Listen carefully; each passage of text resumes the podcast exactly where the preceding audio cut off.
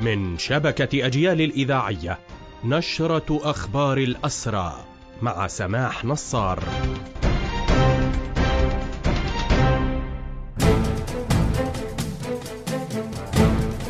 أهلا ومرحبا بكم إلى هذا اللقاء. كشفت هيئة شؤون الاسرى والمحررين أن مركز الاحتلال توقيف حوارة من أكثر مراكز التوقيف سوءا.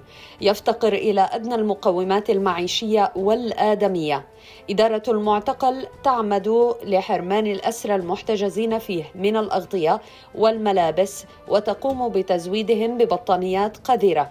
تفوح منها رائحة الرطوبة. كذلك لا توفر لهم المياه الساخنة للاستحمام تحرمهم من وسائل التدفئة عدا عن إهمالهم طبيا وتركهم يعانون من الأمراض. في أخبار هذه النشرة وحملة الاعتقالات اليومية المتواصلة منذ السابع من أكتوبر والتي طالت منذ مساء أمس حتى صباح اليوم أربعين مواطنا.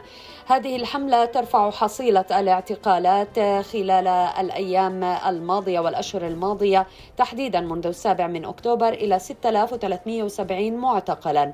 فيما يبلغ عدد الأسرى في سجون الاحتلال حاليا حوالي عشرة آلاف وهو ارتفاع غير مسبوق في أعداد الأسرى منذ سنوات طويلة.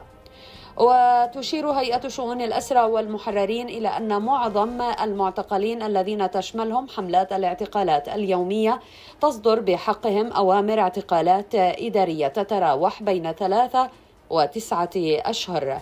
وكذلك تحذر هيئة شؤون الأسرى والمحررين من الإهمال الطبي المتعمد بحق الأسرى المرضى الذين يتم اعتقالهم من بيوتهم. إلى جانب الأسرى المرضى القابعين في سجون الاحتلال تحديدا في عيادة سجن الرمله بهذا مستمعينا تنتهي هذه النشرة الخاصة بأخبار الحركة الأسيرة. قدمناها لحضراتكم من راديو أجيال تحية الحرية لأسرى الحرية وتحياتي سماح نصار.